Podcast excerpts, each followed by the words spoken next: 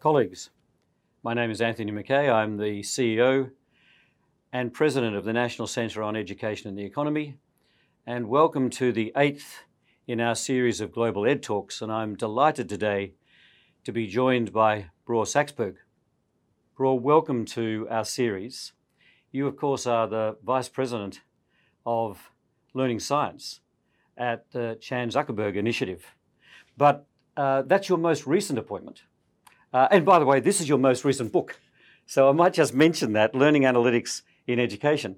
Uh, this has been a lifetime, I think, though, of involvement in what we might call the learning sciences.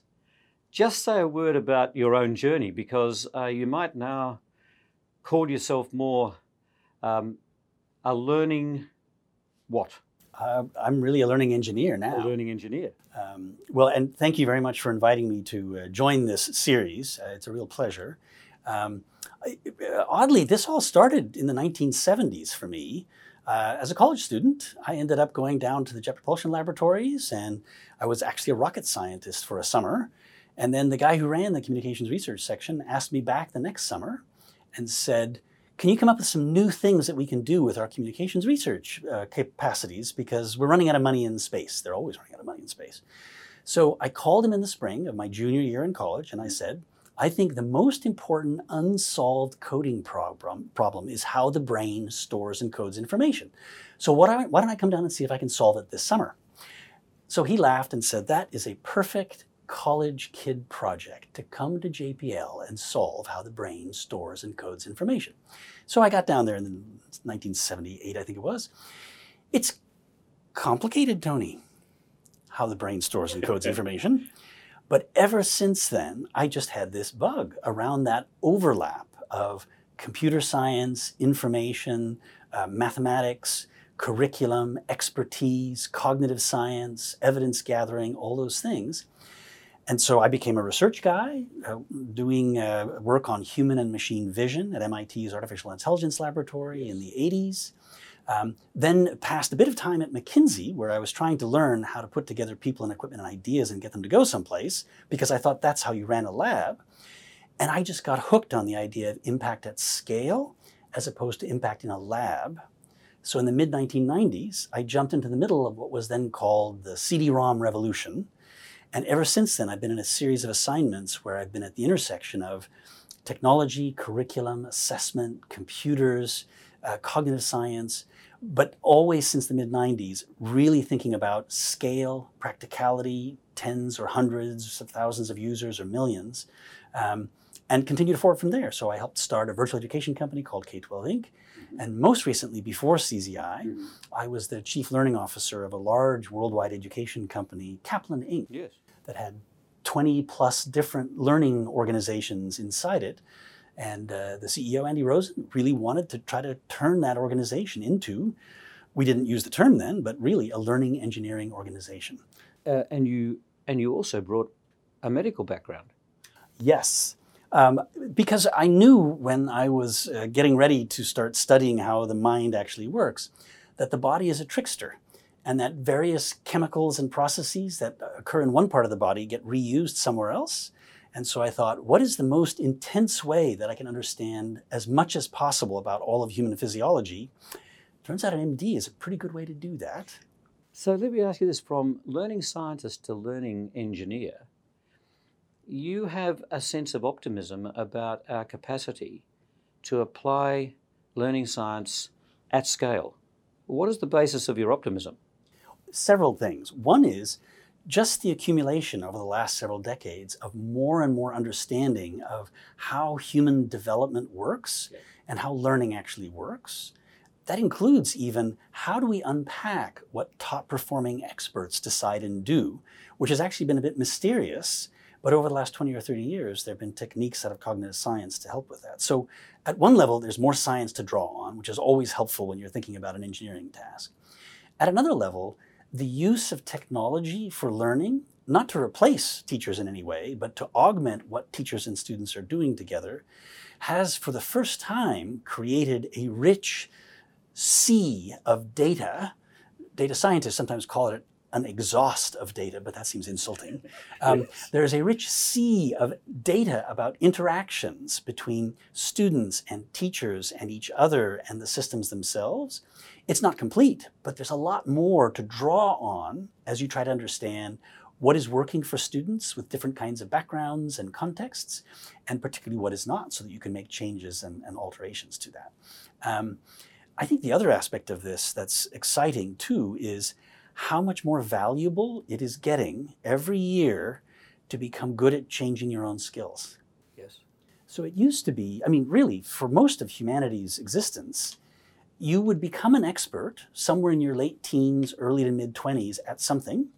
And then from then on, you would be that expert and you would execute that expertise for your community, for your town, for your state, whatever it is, and then you would retire and you will be an X, whatever it was, right?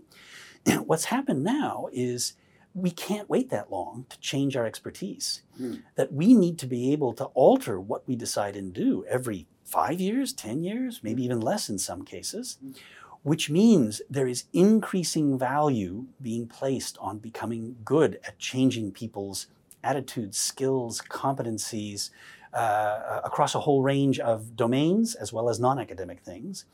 And that means there's more opportunity then to invest in those things. So even corporations are now getting more and more engaged by how to get better decisions made and how to change the skills of the people in the workforce Yeah. to make those better decisions. Yeah, because I've heard it described as now the task is learning a living.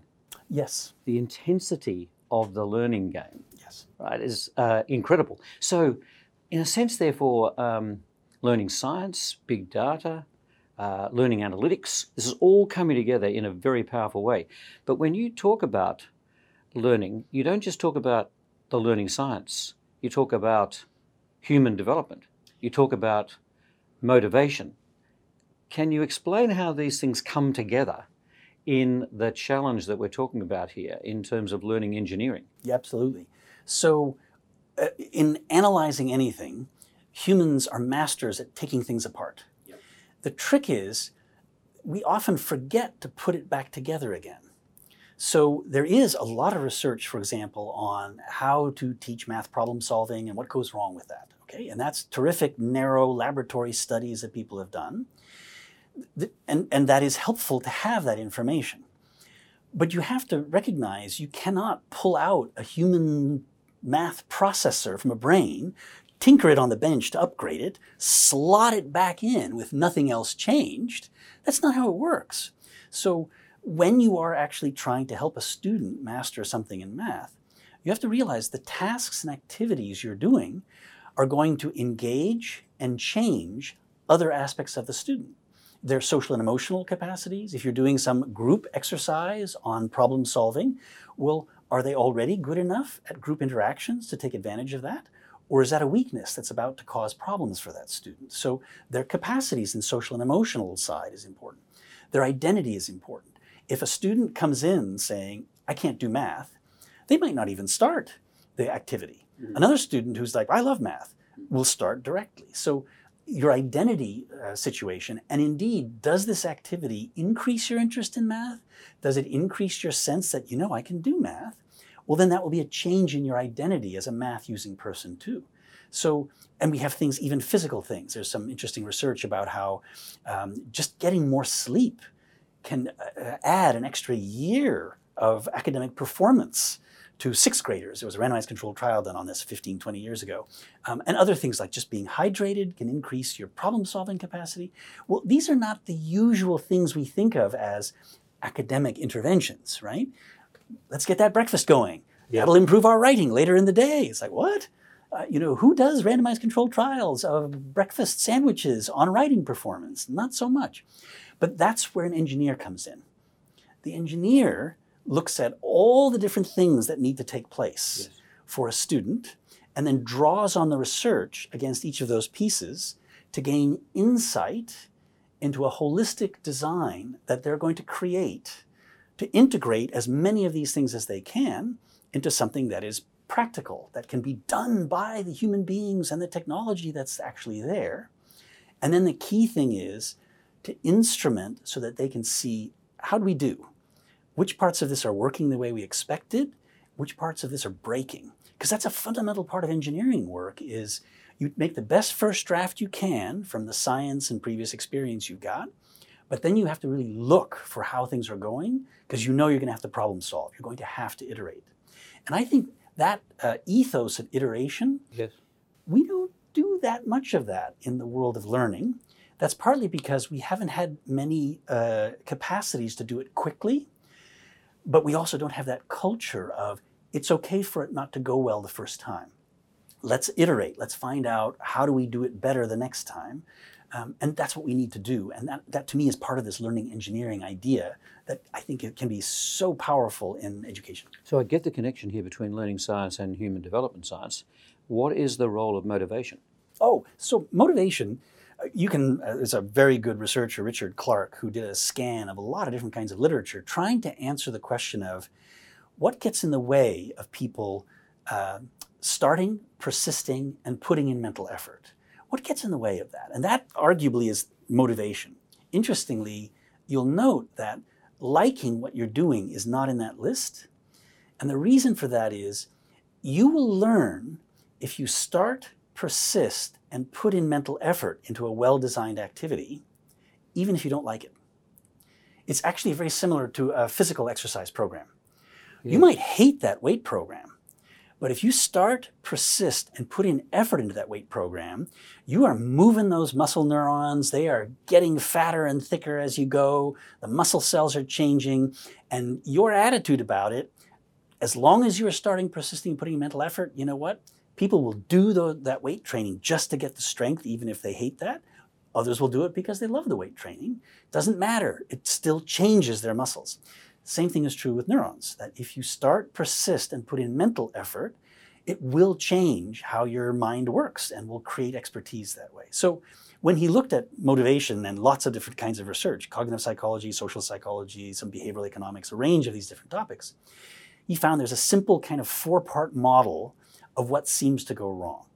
Um, so one thing that goes wrong is you don't value what you're doing or how you're doing it. So you're a dancer in an algebra class. Why am I here? And for that, you've got to address what's the link with what you want to do with what this thing is we would like you to learn. That could be through a dance foundation or something else. So that's the exercise that a teacher, a good teacher, needs to do to try to lift up the motivation of the student. A second thing that goes wrong, different dancer, same algebra class, but I've decided I just can't do math. I just can't do it. Well, that's very different than I don't see the point. So it doesn't help to come tell me how important it is for me as a dancer to learn something about dance foundations or whatever. I can't do it. So you got to address that problem differently by actually showing I have mastered things like this in the past through practice and feedback, by maybe having me listen to stories and talk to others who were just like me, who thought I couldn't do it, and they changed. They discovered they could do it. And how did they do it? So that sort of storytelling as a problem solving technique. The third thing that goes wrong is you blame things in your environment. Mm-hmm. My teacher hates me, or I can't understand this book, or popular among all kinds of professionals too, I don't have time. Mm. I, it's important, I could do it, but I don't have time. So again, the problem solving now is around let's look at your calendar. Let's find a place for you to study. Let's change teachers. Let's find new materials and, and problem solve around that problem so that the student recognizes, oh, I guess I can do something about this. The last part of this four part framework, which is arguably one of the hardest to deal with, is negative emotional states. If you are angry, scared, depressed, um, it's hard to start, persistent put in mental activities. And it is just as complicated to deal with that as it sounds like, that for some students, it's just a conversation to get something unpacked and to help the student begin to adapt to what's going on. In other cases, it may be all the way out to a need for professional services. What's interesting is this provides a rationale for why, in communities with a lot of stresses, professional services are really important because they can unlock motivation. Hmm. It's about how do I enable this mind to dig back into these things. And so you may need therapy and other kinds of uh, techniques that, uh, that, that require real investment to actually have happen. So the motivation piece, um, you can kind of take it apart, begin to problem solve around it, then take action on it. And parts of that motivation are tied to development. So your identity that says, I'm no good at math. Yeah. Develops over time and lots of feedback, personal reinforcement, and it's an instantaneous reaction to being in a math class. It requires work, practice, and feedback to begin to overcome that. And you can. You can change your identity, part of that development uh, set of development things, so that you really can do better. So, So, as a learning engineer, I am really keen to be able to get serious impact uh, with the way in which I go about the design task of those sorts of interventions that will really make a difference. And clearly, what will make a difference is moving from working memory to long term memory. Explain to me why that is so significant. Sure. When you look at people who are expert at anything, physical activities, mental activities, even uh, great speakers and, and very empathetic people, what you find is they have skills that have become so internalized that they are almost automatic. They are essentially in what's called long-term memory. They can be uh, they can be accessed instantaneously. They can happen very fast. Many things can happen in parallel, and those long-term memory kinds of attitudes and skills then support working memory, which is the narrow verbal flexible problem solving part of our minds that handles the toughest tasks. Mm.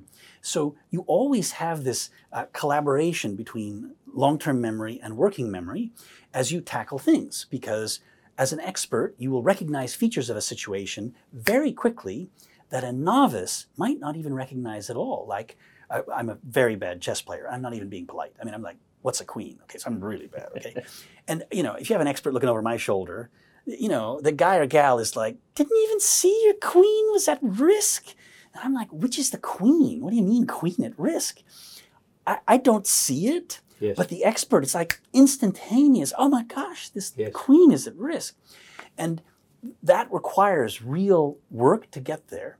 There are some problems with long term memory, like the identity issues. If you get things put in there about your own identity as a person. I, am not a scientist, I can't do that, or I'm not a writer or whatever.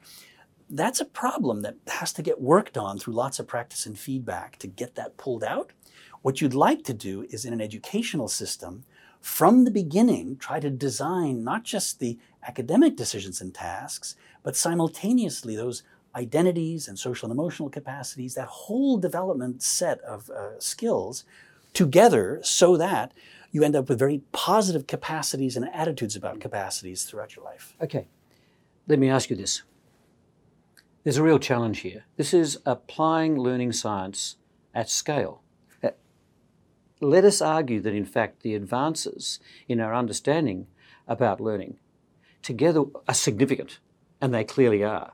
And let us argue that we actually understand the importance of human development and motivation as you bring all of this work together. And let's argue that, in fact, we've got now learning engineers that can really support us. We're talking about a mass teaching profession. So, what is your sense of the extent of the challenge here as you think about applying learning science at scale that is across an entire profession? And will we be helped by AI and related technologies? Yep. It is a challenge, there's no question. Um, anytime you have you know, millions of professionals who've trained in one way to do things yes. and have repeatedly practiced that in their work. Yes. And now you discover you would really benefit by doing things in a new or different way. It's a challenge at scale, not just uh, based on the science, but even the organization of how you will, you know, do this for uh, you know a million professionals. But there are several things about this that I think give hope, not necessarily to fix it in 18 months, but to think about it over a decade or more. So, one is begin with schools of education. Begin encouraging them to weave the science of learning and development right into the front end yes. of how teachers uh, practice, how they look at individual students, how they understand what they're being taught to decide and do. Just like a physician is taught fundamentals of physiology and uh, biochemistry and molecular biology, in the course of being trained to do treatment tasks, you'd love to have that same thing happening with teachers. Similarly, then, teachers in the field begin to give them not just training experiences that are well designed for them too, we'll come back to that in a second, but actually motivation to help them understand doing this differently can actually really help your students. And that's a motivation challenge for the teachers, many of whom might have thought there's no way anything new can help. You know, I have subsets of students who don't do well, but that's just the way it is. So you would love to be able to share with them stories and examples of teachers just like them who change their practice for students like yours and got significant benefits that lasted for years along the way. That helps to start to wake up the idea of I really might be able to do something here. This is there's new there's new information I didn't know about that suggests I can make a difference to this. So we've got to get that part of it, the motivation part, working out too. Yes. And then it has to cascade upwards, if you will, where we need our decision makers to know more about learning science for two reasons. One is so that they can help do purchasing and, and, and bring in new techniques that actually have evidence that it connects to learning science and developmental science. But the other reason is so that they can make space for teachers to learn the new behaviors and decisions that they have to learn. Far too often now, professional development assumes teachers are tape recorders. I gave them two weeks in the summer. How come in February this isn't still happening? As opposed to recognizing learning science applies and development science applies to teachers too. We need practice and feedback environments. We need repeated coaching. We need to think about the motivation of teachers as they work their way through what can be a challenging behavior change. And we need them to work together in a community to actually uh, begin to do this. That requires time. So leaders have to accept this will take time and it won't be perfect and, and to measure and to see how are we doing, how are we making this all work. So it, there's a real challenge here, Okay. but I think there's enough information to begin to pull it up. Absolutely. And will we be helped by technology? Yes, in several ways. One is, as I said at the beginning, technology is beginning to provide more evidence that we can draw on Yes. to help us see are things happening the way we intended to have them happen or change. Yes. So that's a piece of this. Another piece of this is using technology to do what it can do with students so that we can begin freeing teachers and principals up to do what they're uniquely best suited to doing, right? So, uh, how do humans add value to each other in any working environment? Well, increasingly, the value humans bring has to do with things like communications with each other, uh, understanding your situation, uh, bringing meaning to you for the hard things that you are about to undertake, and also the creative combining of different uh, domains and the problem solving around that. Well, what we need to do is potentially use technology to free up teachers and also to help train teachers to begin doing that kind of work with their students. Teachers have always been the teachers of last resort for students. They are the final learning solution for kids of all kinds. Yes. And if we can give them more time to be able to do that kind of work with the kids who have the deepest challenges, that will be for the better for those kids. I would argue for the teachers too, because it makes this profession into a really engaging and challenging problem solving profession. And then you have the technology that helps as it can to deliver other things in a way that is uh, reliable, repeatable, affordable, and so forth. So I actually think technology has a strong role to play, but not a role to replace teachers. It's to unlock teachers. Bror, uh, I would love to move now into part two, but unfortunately, uh, that time is not available to us. but I might ask you to uh, give me an assurance that you'd be happy to return at a later time and to carry this conversation on to another level. This has been a superb way, I think, for us to address the promise, as you say, of the application of learning science at scale. Thank you very much indeed.